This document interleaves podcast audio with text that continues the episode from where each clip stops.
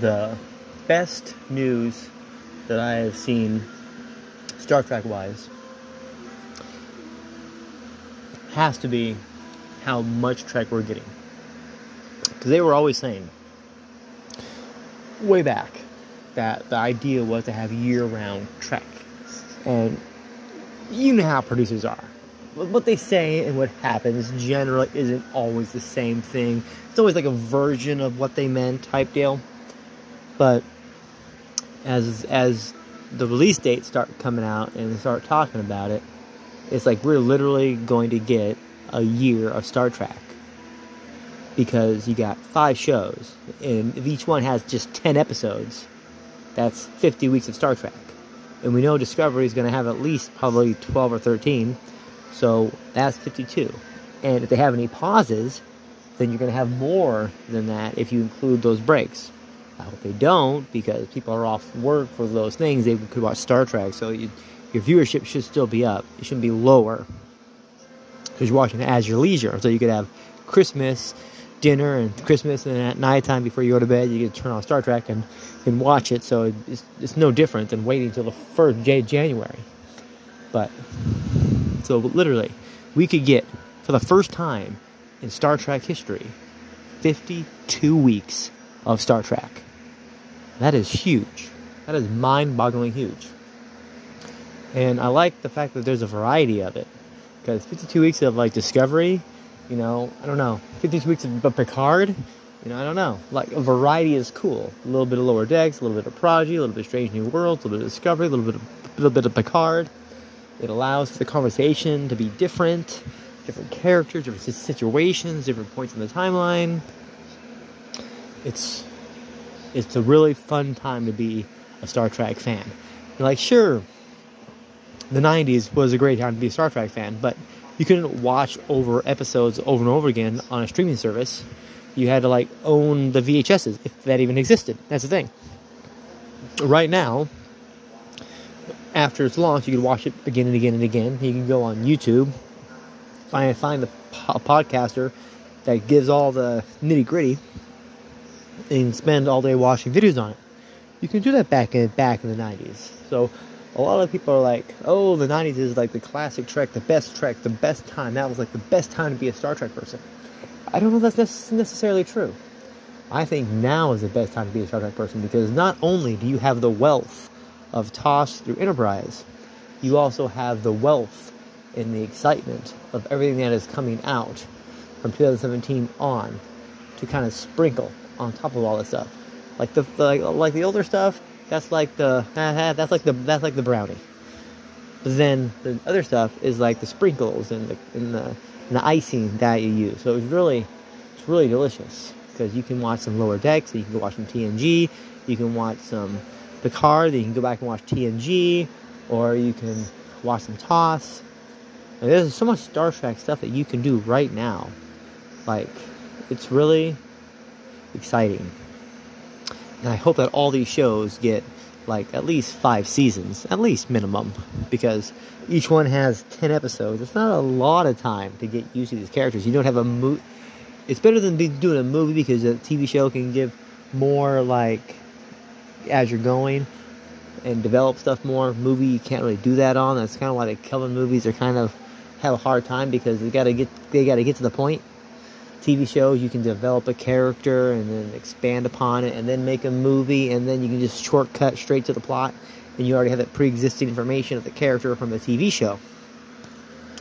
So I think that it's a really, really, really, really fun time to be a Star Trek fan because we're getting three different Star Treks this year.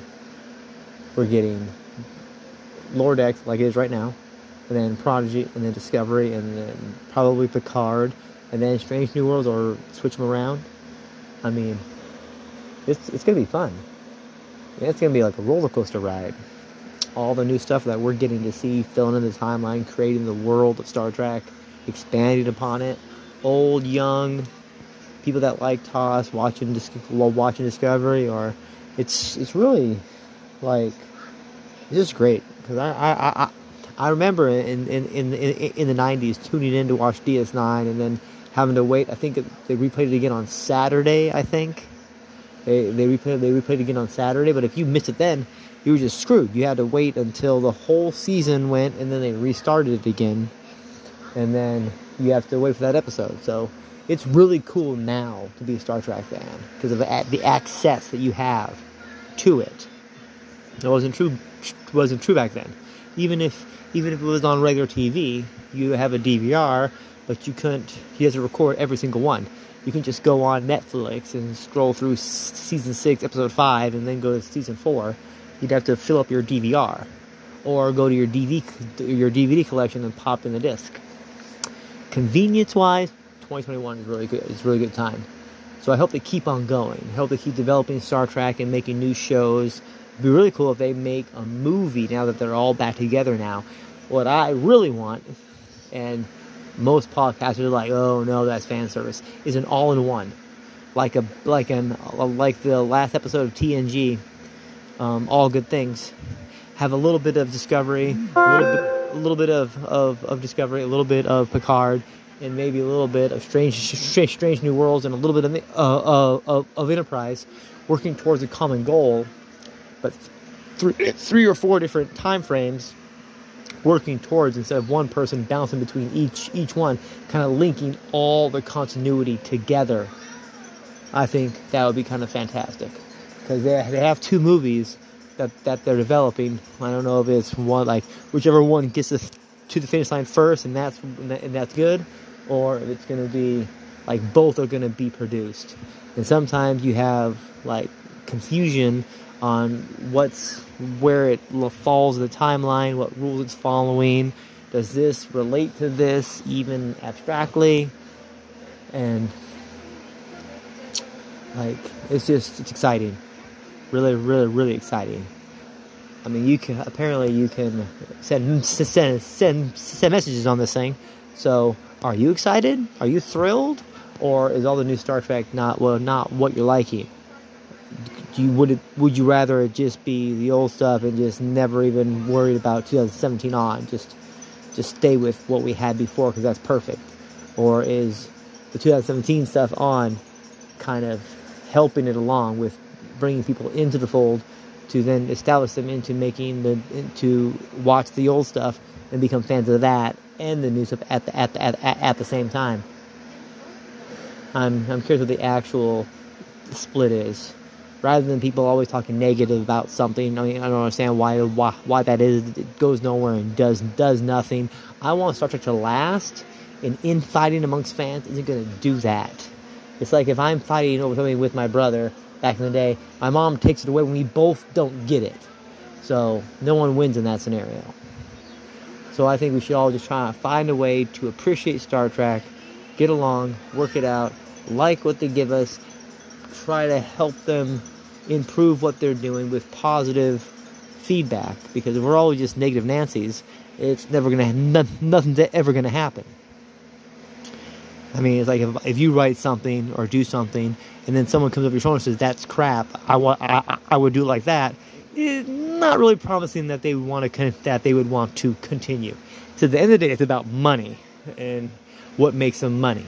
Like if you make a hardcore fan show, less people are going to go watch it, and you're not going to get as much money. So you got to kind of make it all the way across the board where everyone's going to watch it, and then you get more money, more return. Your stock stuff go go goes up. You have more profit. You can throw more money into it.